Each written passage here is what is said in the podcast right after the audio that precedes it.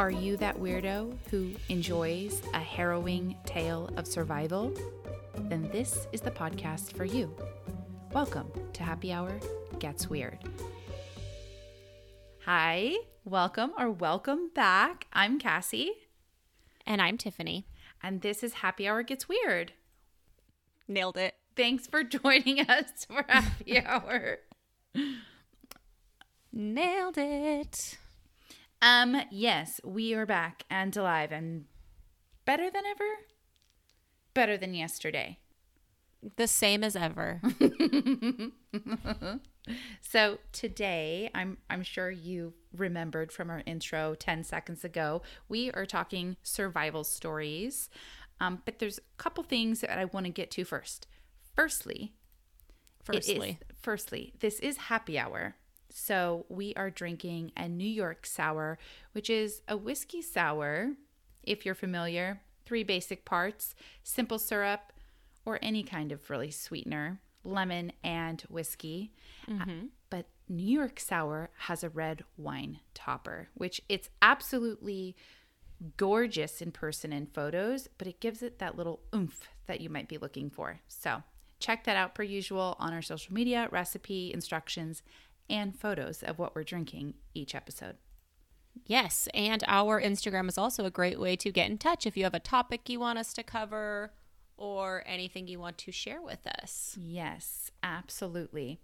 So, before we get into this episode a little further, we have been through the month of November, which flew by so quickly. I'm like, I'm not even ready for the holidays, and it's going to be here in like two weeks.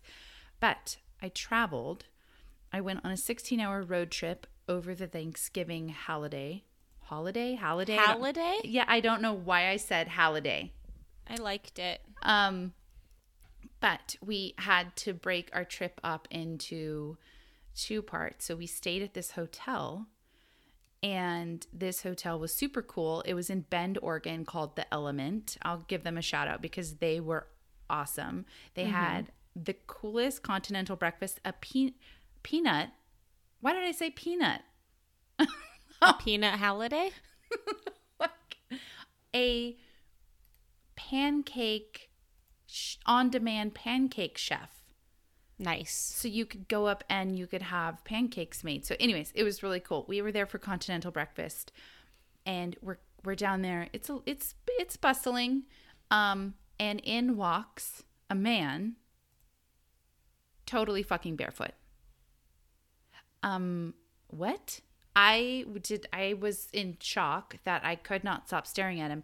So this is the lobby slash kitchen of a huge hotel and this man is walking around without socks and shoes on. Doesn't sound too far fetched to me. what We used to have a guy that came into the bar that um didn't have sh- never wore shoes. i don't remember that man Well, you live a charmed life. i guess well now i have a new shoeless man that i can't It's stop probably the same guy, California to Oregon. I mean, he probably walked there. Those feet are probably shoes by now. it wasn't even warm outside. It was like 30 degrees and snowy. So I just don't understand. I just don't I I for me personally, I just don't think it's acceptable to not wear shoes in a public space like that. There are worse things to not wear. I guess. I mean, shirtless? No. Do I want to stare in some, into somebody's nipples while I'm getting, you know, banana, Nutella, hazelnut pancakes made for myself? No, I don't. If I had to pick between no shoes or no shirt, I would pick no shoes. Yes, that's true. I couldn't stop myself from staring at his feet the entire time we were eating breakfast. I was across the dining room from him and I just couldn't take my eyes off. It was just so bizarre to me. Anyways, I guess it's not that bizarre, just it I, I don't know. It just jolted me a certain kind of way. But anyway, so I wanted to share that because I thought it was strange. It is, I mean, it is strange. it is strange. I'm not going to say it's not strange. I'm just saying we've all we've all been there and seen this guy. I think it's the same guy we've all seen. Yeah, probably. I don't truth. know. I just I feel like eating breakfast with a bunch of complete strangers is intimate enough. We just didn't need to take it to barefoot place. I, I get it. I won't even wear sandals to work because I just don't need people to know that much about me. I'm not joking. I know you're not.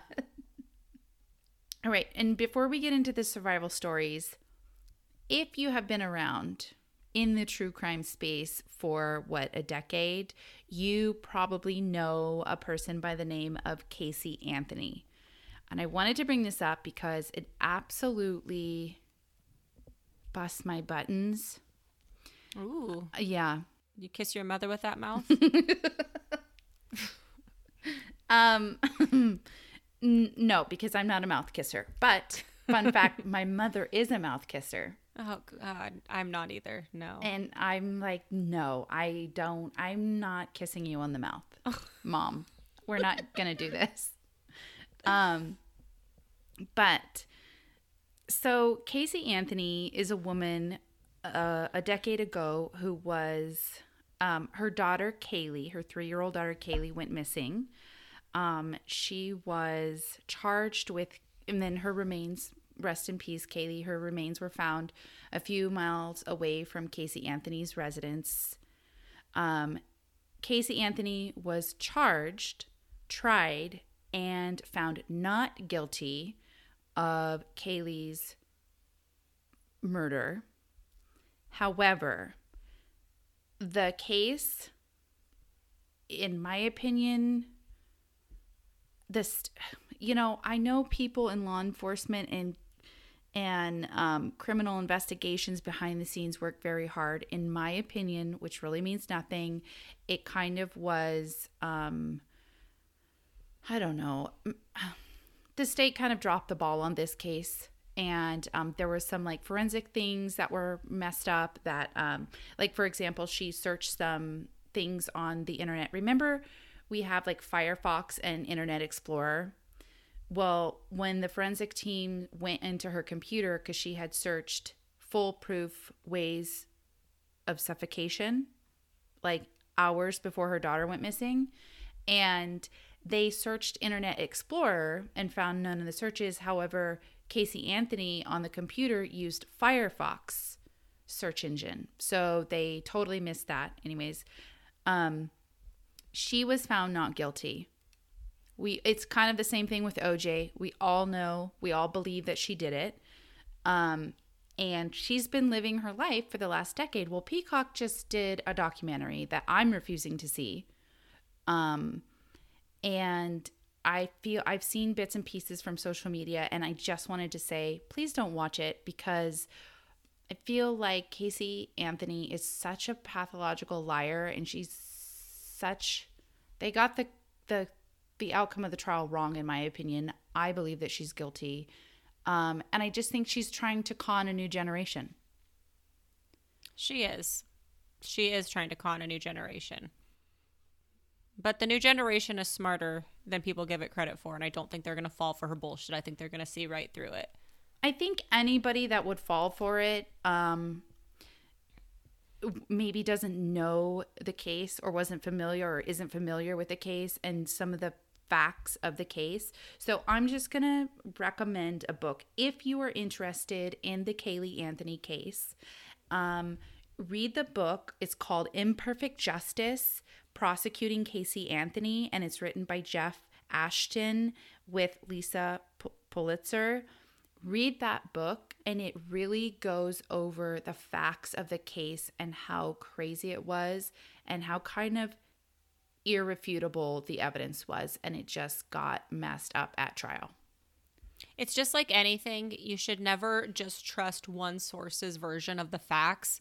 If there is ever any topic, true crime or otherwise, that you are interested in, you shouldn't just go off of one source. You should really do your own research and use multiple sources to get the whole truth behind what you're looking into. Yes.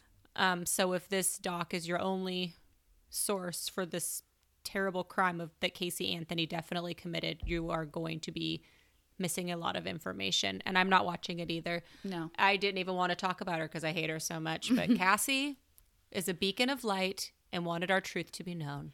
I just I think what's I think the most evil thing that this this case coming back around um is I feel like in my opinion Casey Anthony is trying to target a vulnerable portion of the population um abuse survivors and trauma survivors and people who have experienced traumatic events and that affects you in certain ways that you will deal with the rest of your life. And i feel like she is trying to target that audience specifically and take advantage of them um, in a way that is just so gross and so low and it's just bullshit. So don't watch it. Don't believe her. Read the read the book um, that we shouted out. I'll post a link to it in our episode description, and that really has the facts of the case at the time this case was happening. Good resource. Thank you. So, all right, I will get off my tiny little soapbox. Why is it tiny? Get Um, a bigger soapbox. And um, we'll get right into these survival stories. So, do you want to go first? Always. Okay. Let me just drink this water that I just found. I, Oh, nice. I, hope it's mine, but Well, could be know, anybody off the streets. Water. If you're not taking risks like that, how do you feel alive? I don't Mm. feel alive. I know that we just talked about this the other day. That's why I ate that day old clam chowder to feel something, oh, oh, day old clam chowder. even if it is food poisoning. I think that's what Aerosmith was singing about in Living on the Edge. And just so everybody knows, I nothing happened to me. I had a delicious bowl of leftover clam chowder, and I didn't even- even have to like put it in the fridge. it was sitting, she ate fish soup that was sitting out overnight on her counter and then ate it the next day. Yep. America, we need an intervention. this is traumatizing for me. I'm so scared. That's the scariest thing. Like, I think that is the scariest food to eat after leaving it out. Yeah, probably cream and fish. Not good. Oh, God, I just got the chills. Okay. Let's uh, wait. Without further ado, Oh, oh, I stole your line. you did. I think. Did you do it better? Maybe. no, I didn't. Today I am telling the shocking survivor story of Roy Sullivan. oh, I love the name Roy. I do too. I actually know somebody whose nickname is Roy, and so it kind of endears the name to me, for me, Okay. to me, about me. I don't know. I don't know how to use the term endears. Roy was an American park ranger in Shenandoah National Park in Virginia. Every time I say Virginia, will you start singing the song? Take me home. Sweet Virginia, mountain air. Is Yeah. that how it goes? I think so. I don't think it. Oh gosh. Take I, me home. Oh I, no, I can't. I don't know how it goes. And during Roy's time as a park ranger, he was struck by lightning seven times. Seven times. Oh my god. That I think being struck by lightning seven times, it's like an Uno reverse, and it actually makes you like going from unlucky to lucky. And then back and forth seven times. Yes. Back, back forth, back forth. Yes, Uno reverse, Uno reverse, Uno reverse. I I meant to look it up. I think X Files did a story about a guy who kept getting struck by lightning, and I wanted to search it to see if it was like very obviously based off this, but I forgot to search it. I'm so sorry that I let America down because I know they always want to know the X Files stats. okay, some real stats that are actually important to this story. For reference, about 10 to 30% of people struck by lightning die from it. And according to National Geographic, the odds of an American citizen being struck by lightning during their lifetime is 1 in 3,000. Although, because Roy was a park ranger in Virginia, his odds were higher mm-hmm. because of the setting. He, he was outside a lot, obviously, and also they have a large amount of storms in that area. Okay. So the more you know. Well, and I would imagine that he's outside more than most people, more than the average bear. I, I said that. You said the pun more than the average bear. No. That's I said the he was point. outside more. That's why I said that pun. Oh, Because he's a Oh. forest ranger, bears in the forest. Have we gotten to the place where I'm describing have What bears explained are? what bears are. oh. Roy was born in 1912, Greene County in central Virginia. Sing the song. Take me home, sweet mountain air, to Virginia. He was the fourth born in a family of 11 children. They all lived in the Blue Ridge Mountains. In Take- 19 Oh, did you want me to sing again? my my story takes 4 hours cuz every time Cassie sings a full song. In 1940, Roy joined the National Parks Fire Patrol. He was 28 years old at the time. So he worked this area, this 40 mile area between Waynesboro and Swift Run Gap in the southern area of the park, which was less than eight miles from where he grew up. It's pretty cool. That is cool. Roy had two years of peace working this job. And then in 1942, shit hit the fan, as scientists say. Roy was in a fire tower when a thunderstorm hit, which was a huge problem because that particular tower did not have a lightning rod. Roy watched as lightning hit the area surrounding the tower and the valley began to burn. Roy fled the tower, but unfortunately, he didn't make it far. He was struck by lightning that day for the first time. His injuries from the first strike were not too severe. Some burns. Um, the bolt created a half inch stripe down his right leg and caused the nail on his big toe to fall off. Oh, I don't really know why I said they weren't very severe injuries because that sounds terrible. So I'm not sure that- why I minimized that. Sounds awful. um, like, oh, I'm always on fire with my nails falling off. Like that sounds terrible. But I mean, Roy could have died, obviously. So thankfully he didn't. I mean, compared to death, losing your big toe is Just the toenail. just a toenail. Okay, well, I, I don't think you did anything wrong here. And he got a, a racing stripe down his leg, which is kind of cool. I mean, a lot of people add those to their cars, so I think you'd get a free drink at every bar for life if you showed him where you got struck by lightning. a hundred percent. What a story. Luckily, Roy had a long stretch before his next lightning strike 26 years, in fact. Roy was struck again, this time in July of 1969. A summer storm hit while he was driving his truck. First, lightning bolt struck all around his truck. Then a flash came through his open window, and the bolt hit Roy, charring it charred his wristwatch and eyebrows. But since Roy was driving this time, of course it doesn't end there. Roy lost consciousness and rolled his truck into a ditch. But again, he survived. Which, just like the first time, I'm sure he was beat up, but he just survived a lightning strike and a car accident.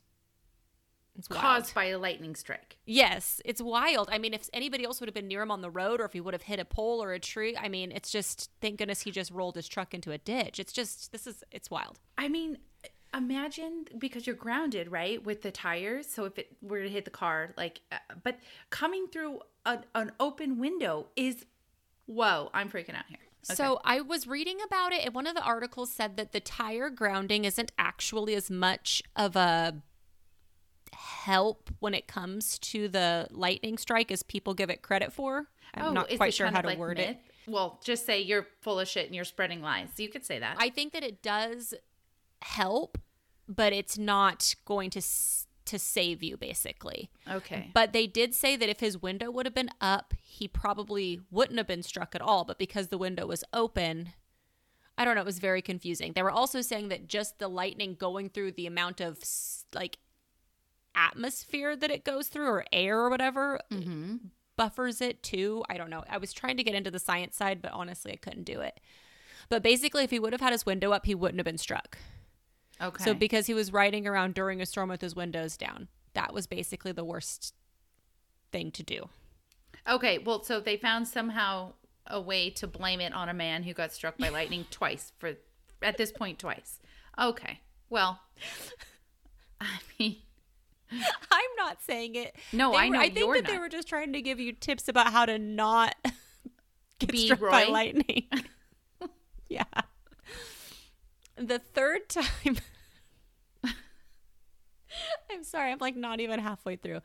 The third time, Roy was um, doing some gardening, and a lightning bolt struck through his shoulder. okay. Well, All right. So what I want to know here is why was Roy gardening during a storm? Was it like dry lightning? I think it was springtime. I think the third time was springtime, and it was a sudden, like light storm that just Okay. kind of hit. Okay, so I I kind of now understand where these scientists are coming from. This is the third time, and now I'm irritated and starting to question Roy and his motives. You're irritated with Roy. well, it's like, come on. Um. So, um, this third time was a really compared to his other two lightning strikes. This time was kind of like nothing, no big deal to Roy. Yeah. But he did earn the nicknames the Human Lightning Rod and the Spark Ranger. Okay, Spark Ranger, genius. It's so good. It's so good. so I'm like just now pretty much at halfway, guys. Uh, the fourth time Roy was struck, he was manning a station at the Loft Mountain camping area in 1972. It was drizzling, but not storming. Mm-hmm. But very suddenly, deafening thunder filled the sky. Roy said fire was bouncing around the inside of the station, and when his ears stopped ringing, Roy realized his hair was singed and he had been struck again. Oh my goodness. So, is this ball lightning then?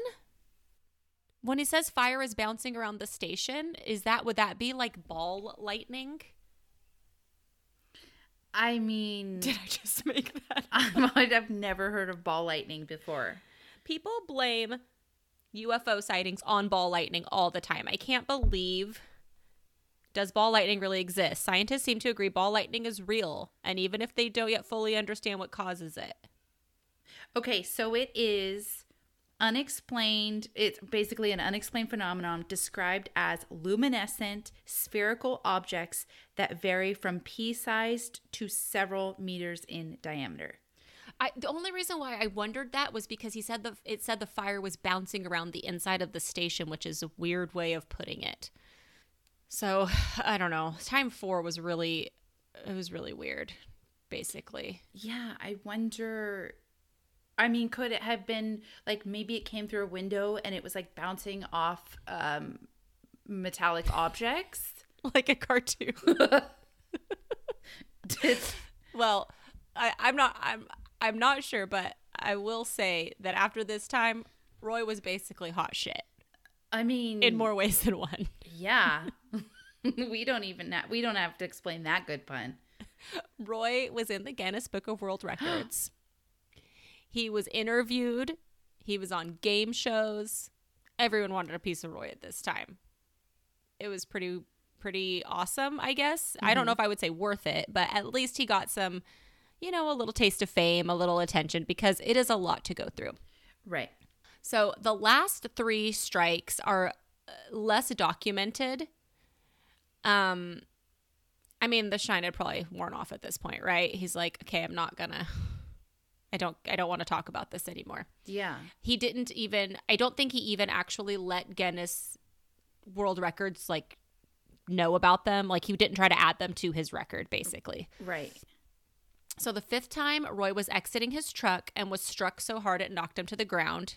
He had waited in his truck during a storm. He thought the storm was over. He got out to go inside, and it wasn't. It's like the storm's waiting for him.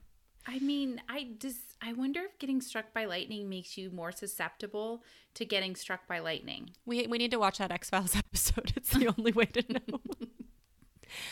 the sixth time, Roy claimed he was convinced the storm was following him and out to get him. He was hit, resulting in serious burns on his chest and stomach. And I know it sounds crazy, but like I just said, I would feel like the storm was out to get me too at this point. This is a lot. I mean, how could you not? Like you're this is wild. Yeah.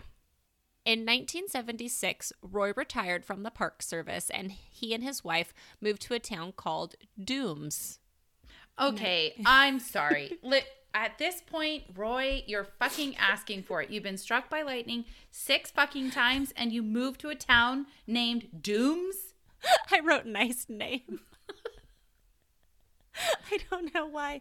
Why would you name it Dooms? Anyway, uh, he retired, and you'd think, well, that's probably it for old Roy then. He should be safe. Uh, he specifically took precautions like installing several lightning rods around his property, which is smart. Because at this point, he's like, I'm not taking any chances. I also don't really understand lightning rods.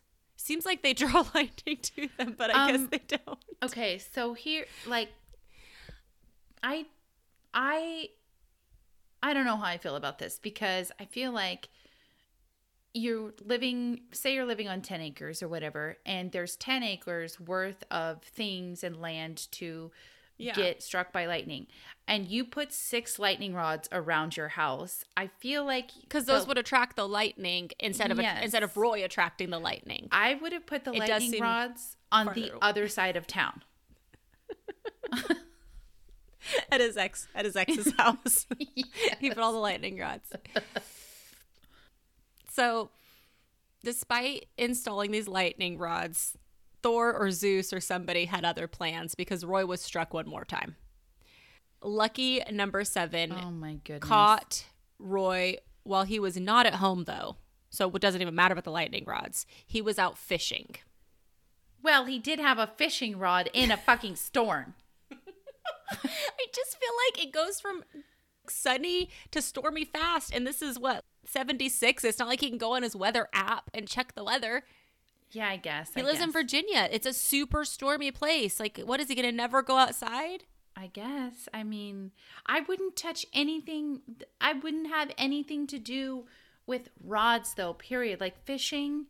I'm do that noodling thing where you stick your arm in a, lo- a stump or something. Like, le- you're in the middle of a lake. You're on a boat. You're on the shore. Whatever. What I've been struck by lightning six times. Uh, what's the first thing that I'm going to put in my hand? A fucking metal rod. I'm just like, come on. He still has to live his life. I mean, pick up a take up another hobby, for Pete's sake. Like pole vaulting. no. I, don't, I can't think of another one. Pole vaulting? Are you kidding? You I run with a pole in your hand. That's why I said it. Oh, It was trying okay. Funny. I was gonna say knitting, but you need fucking metal needles to knit. So maybe he was You can use wooden ones. Okay. They're actually easier because the metal ones are more slippery, so the yarn falls off I easier. I don't. What are they flying out of your hands? What's going on here? no, the s- metal knitting needles because it's metal are slipperier, so the yarn falls off easier. For so beginners should use wood because Oh, they're not as slippery. The yarn won't slide off the tip.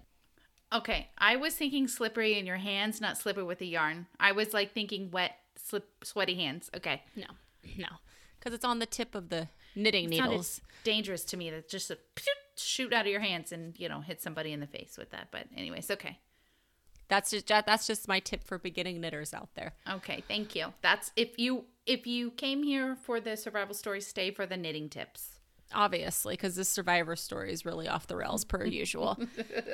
So on this last lightning strike roy once again sustained burns and nearly lost consciousness before picking himself up and heading to his truck to go seek medical treatment. Okay, um, the local news heard about this of course and they interviewed roy after this last strike where roy said quote some people are allergic to flowers but i'm allergic to lightning I would say that he's allergic to storms and like he's has a t- high tolerance for lightning. But okay, I mean ro- nobody's perfect. Come on. I I think you're right. I think that everybody's actually allergic to lightning Mm-hmm. if they're struck by it. Yeah. I think I think lightning is out for him. I think he's like filled with something. Like his blood is like metal. Is he Wolverine? He is. Is he Wolverine? He might be. Oh but Oh my I would think that Wolverine's metal is not magnetic. Ananemdum or something like that. Anatomdum. I think it's a made up metal. Yeah, I think it is a made up metal. because magnets would be like anyway. We don't need to get into that. If you're Wolverine out there listening, let us know if you've ever been struck by lightning. So, although Roy survived all of these lightning strikes, most survivors will suffer from long lasting effects of being struck by lightning. right. And some people did believe Roy suffered physically and emotionally. I could I could see that like for sure. Like that this is not an easy experience to live through one time, let alone 7. No. Sadly, on the morning of September 28th, 1983, Roy Sullivan died at the age of 71. He died by suicide. Oh man. I know. It is super sad. What a bummer. I know. I really loved Roy's story though and I wanted to talk about it. I just thought it was so fascinating and I I um I think he really lived the life he wanted to live aside from the lightning obviously, but I think he had a job that he loved and I think he lived in an area that he loved and I think he lived a life he wanted to live.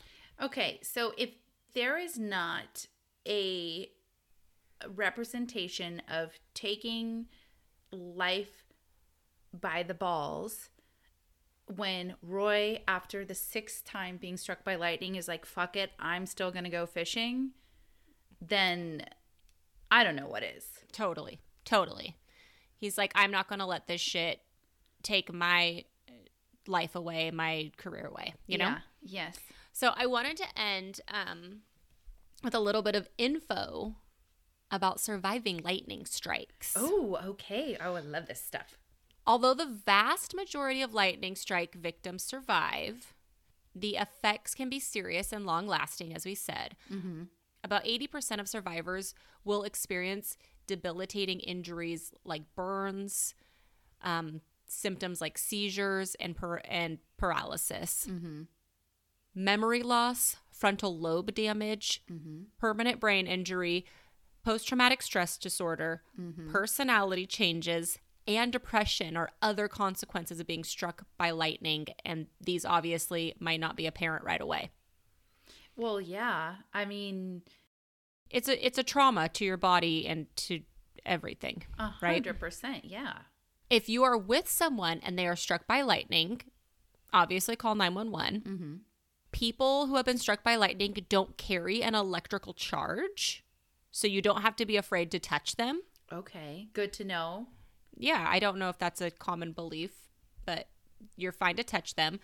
Um, and you can move them indoors if possible if there's a storm. And it says that the victim's heart or breathing may have been stopped by the lightning strike. So you should probably check to see if you need to perform CPR, Okay. which is another good tip to know. There are also organizations providing resources for survivors like Lightning Strike and Electric Shock Survivors International, which promotes medical research and ongoing support for survivors of lightning and electrical injury. Okay, that is amazing that that is uh, there is an organization like that. Yeah, I agree.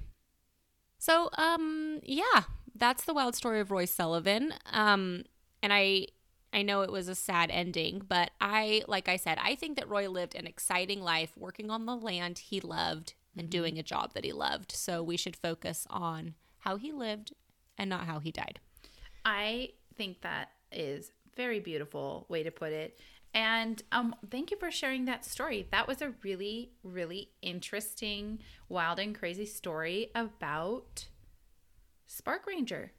I A totally different version of like Survivor, I right? know. Yes. I mean, not like a typical survivor story, but I thought that it fit. Um, and I had never heard it, which, you know, the longer we do this, the more stories we hear. But let me say my sources really quick before I forget. I used todayifoundout.com and two lesser known online sources, CNN.com and Wikipedia. Okay, thank you so much for sharing that. Um, I I also have a nature survivor story too. So we are on the same wavelength. So I'm going to start with my sources because I will forget if I don't.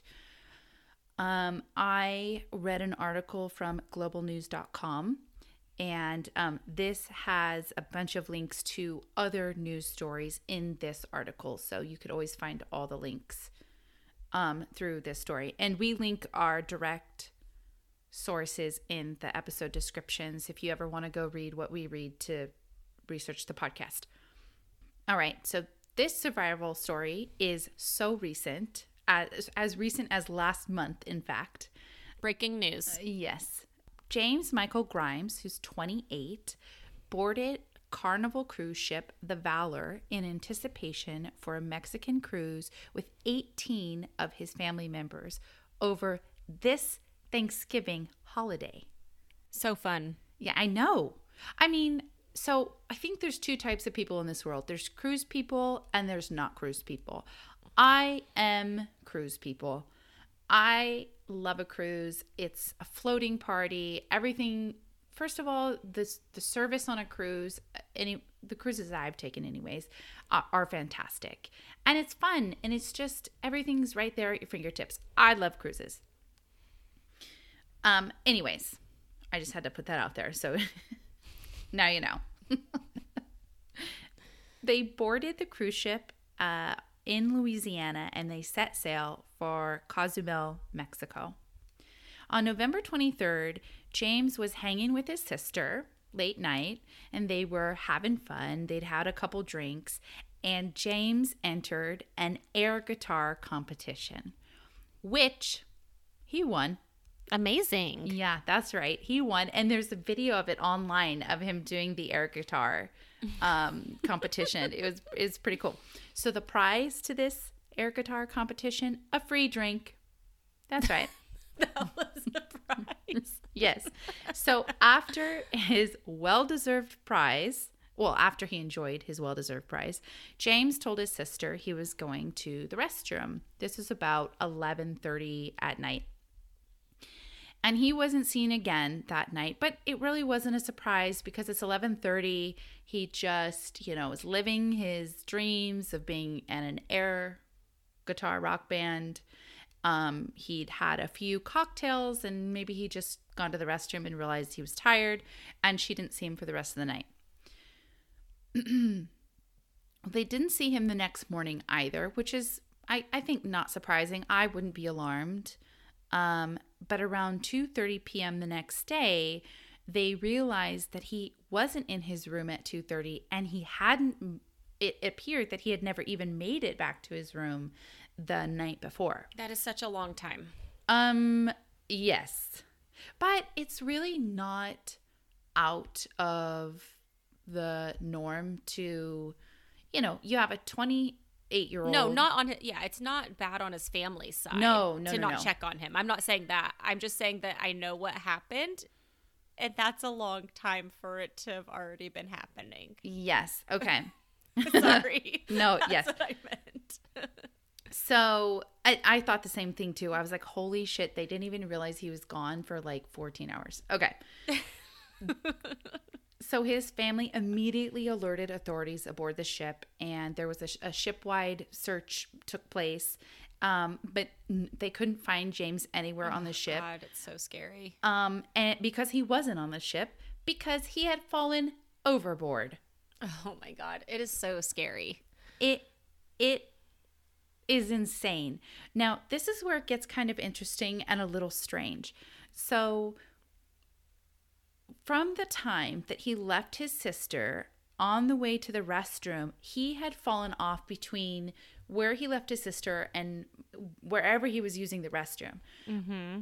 But he says he didn't drink that much. However, he does not know how he fell off the ship. He doesn't remember how or why he fell off the ship. The next thing he remembers is waking up in a dark ocean and there's no ship in sight anywhere.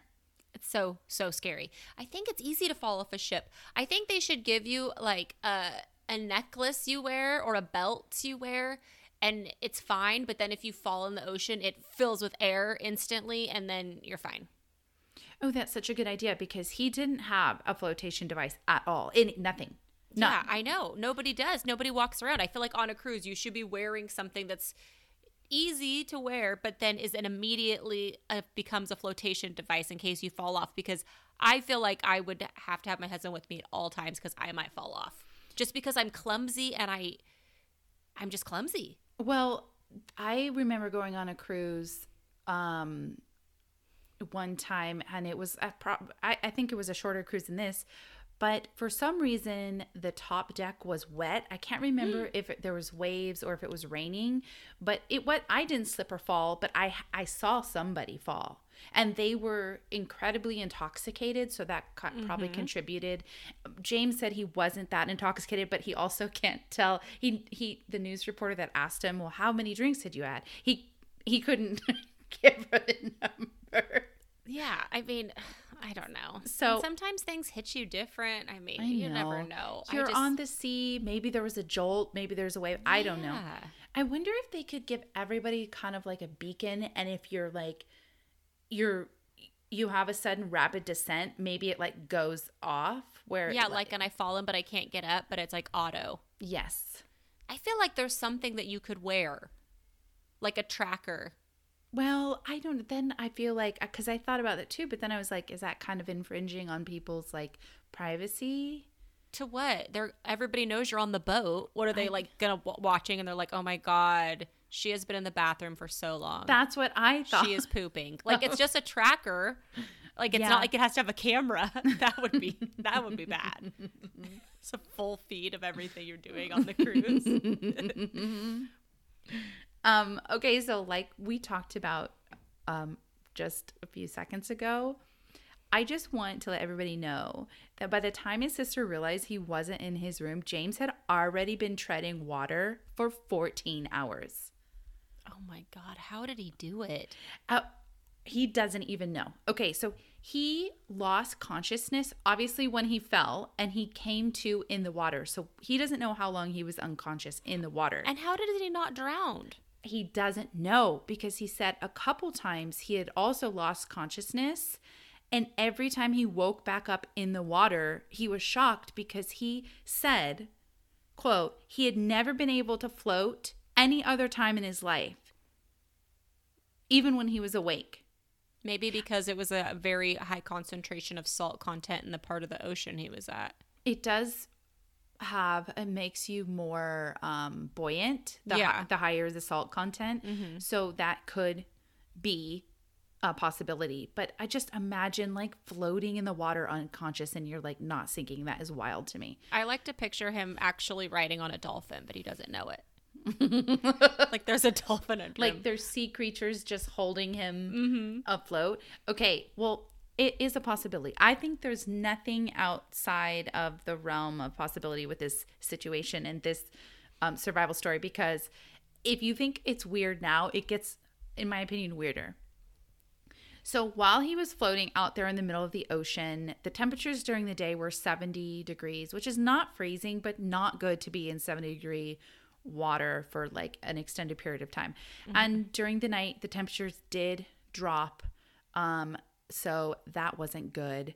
Um, James told multiple news outlets he it was pretty harrowing the survival the, and his survival instinct was so strong he said that he fought through rip currents he fought off jellyfish and like how do you even do that i don't even know how you do that Punch him in the top of the head. I just, I don't know.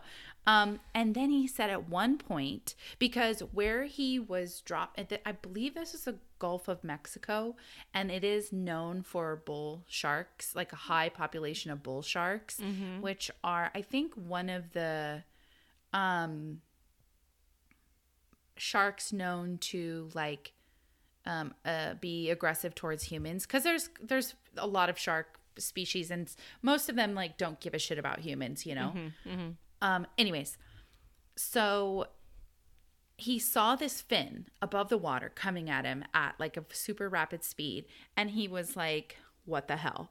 So he dove down in the water to kind of get a look at what this thing was and he said it he could really only see the outline of its body but it looked shark-ish but not he didn't think it was a shark. He said it had a, wa- a broader wider more flat mouth. Um, and it came at him and it bumped his leg. And then the leg that he bumped he kicked it with his his other leg which I, he's already been treading water for like 15 fucking hours. Like, I don't even understand this man. It- he is like superhuman.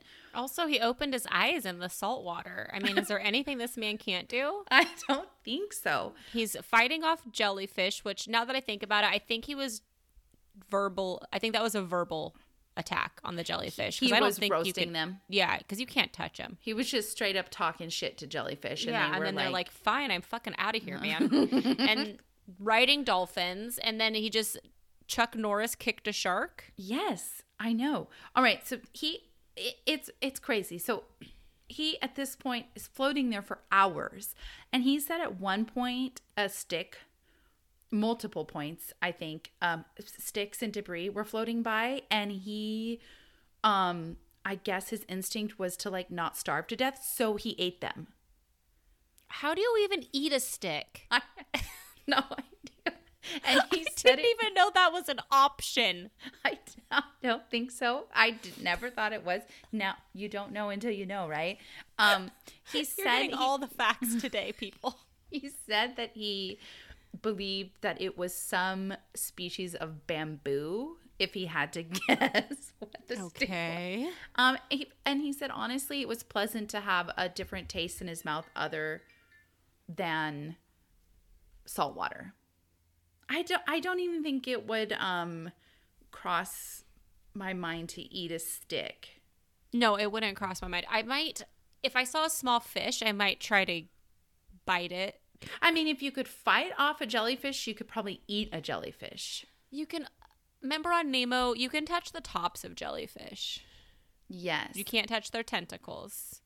I don't think you should try to eat a jellyfish, though. There's plenty of other fish in the sea, literally. Like you could just eat another fish. You don't have to eat a jellyfish. I don't know if I would even try to eat anything. But guess what? James survived, and I probably wouldn't. So don't take advice from me. Take advice from James. You eat that stick. You kick that shark. You Humiliate verbally that jellyfish. you verbally assault that jellyfish. you yes, you humiliate them. Okay. So during this whole ordeal, James said his will to live was so strong and he credited his faith and his determination to stay alive. He told himself no matter what, he wasn't going to give up. Hell And in- yeah. i- in, fact, he said it never even crossed his mind um, to give up. He, he said as soon as he woke up the first time in the water and realized the fall hadn't killed him, he was so determined to live. Uh, he knew that there was a reason that he was still alive and he had to stay alive.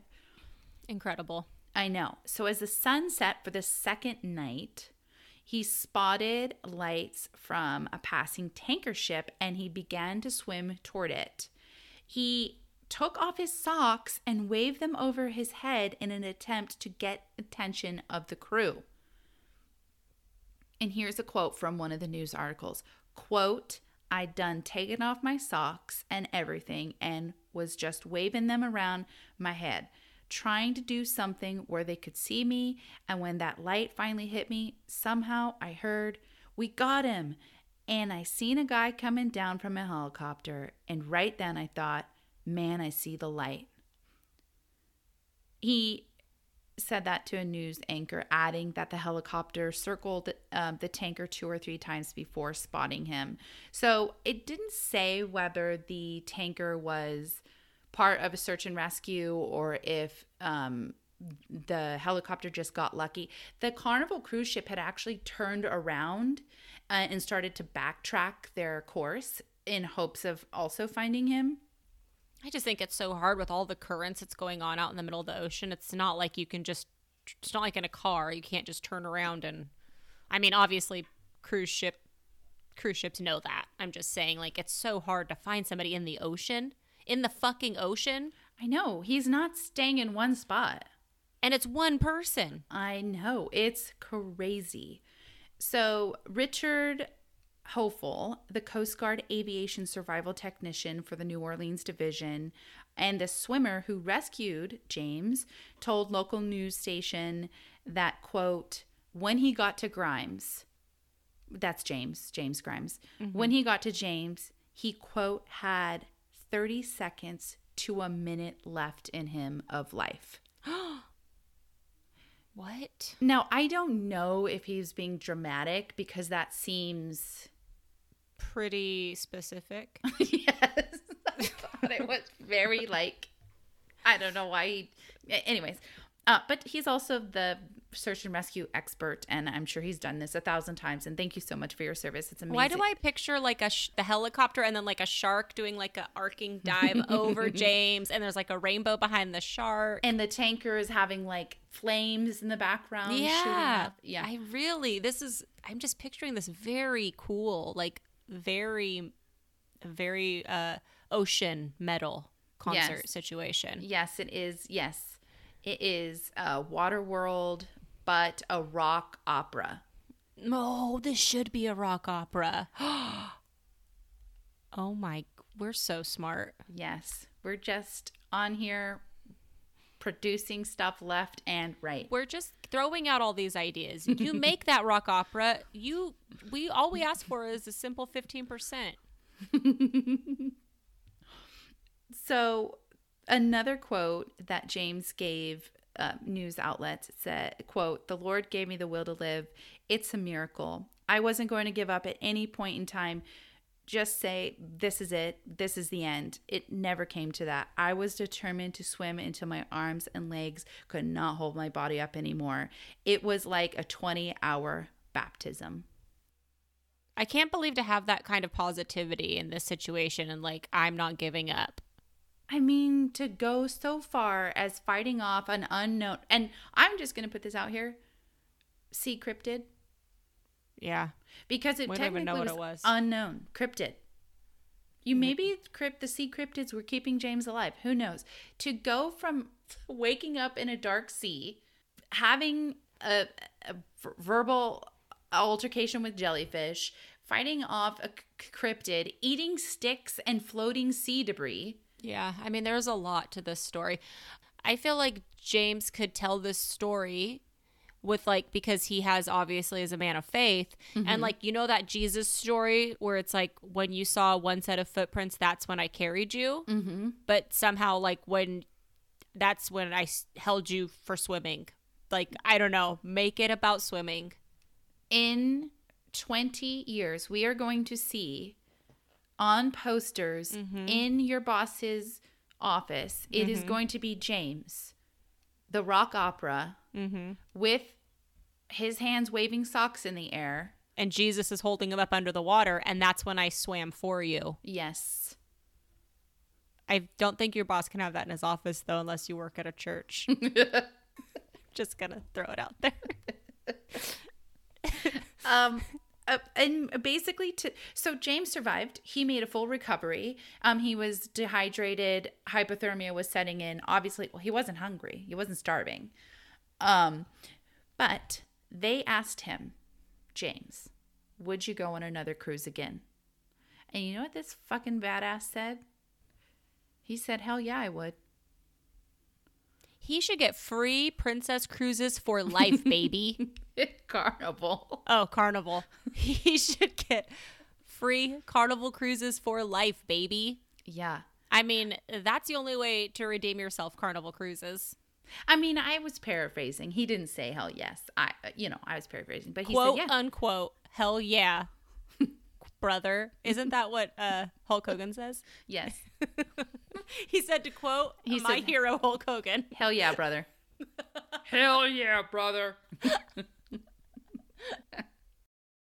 I am so glad James is alive to tell this um, amazing survival story and oddly hilarious survival story. Yeah, it's it's an amazing story, and like I said, just the fact that he was so positive and just refused to give up, that to me is just incredible. It is. And he was just in these interviews. I watched a few videos of his interview um, for with different news outlets, and he was just matter of factly telling his story and just like, well, this is what happened, and I refuse to give up, and um, you know, you got to do what you got to do. Wow, I know. what a story! What a story! I know. It's like my guy went through a bunch of quick things over an extended period of time, and then your guy was just really thrown in the deep end, literally.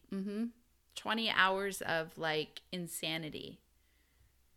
20 hours. Damn. I know the grit of this man, the just pure survival instinct is it's freaking fun. It's like fucking wild and crazy. I also just realized that we did opposites where my guy was like basically on fire and your guy was in water. Yes, fire and ice. Fire and There's ice. the there's the name of that episode of the episode. Fire and ice survival. Yeah. Wow. Well, that was a great story, and um, there's a lot of details out. I mean, I know that he talked to people, but it just happened, and it's like I know. I just that's also crazy. I know, and um, I I don't think Carnival had made a comment or has made a comment about the um railings or the the safety or the height of the railings or anything, but um What are these railings for ants? the railings are like six inches off the ground. I know they showed a picture in one of the articles of him standing like the day before, a couple days before at the railing, and it didn't seem any lower than the standard railing. So, I mean, that is the biggest mystery besides what kind of sea cryptid, you know, he ran into. But how the, how, like, how, to be frank, how the fuck did he fall off the ship? I know. What if somebody pushed him or something? I'm not trying to start rumors here, but something had to happen. Why don't they just have a giant plexiglass wall around the whole ship? I know. I don't. Yeah, I don't know. I. I. There has to be because you know cruise ships are outfitted with security systems and cameras. I would mm-hmm. assume that on the upper deck like that, or the deck, or whatever, he would have. There would have been a camera. Do you think it was a drive-by fruiting? I, it could have been. Got to get our, our monthly Mrs. Doubtfire joke in. Yes, and you know what? I, I'm so glad you did that because that's a perfect, perfect ending to this episode. Drive-by fruiting. yes, yes, of course. Hello.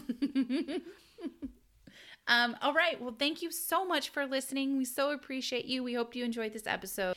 And um, thank you for coming back if you're not new here. And, and again, welcome if you are. And we hope you stay. So um, don't forget to love yourself Lock your doors.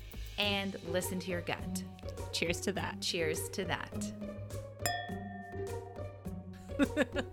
Nope.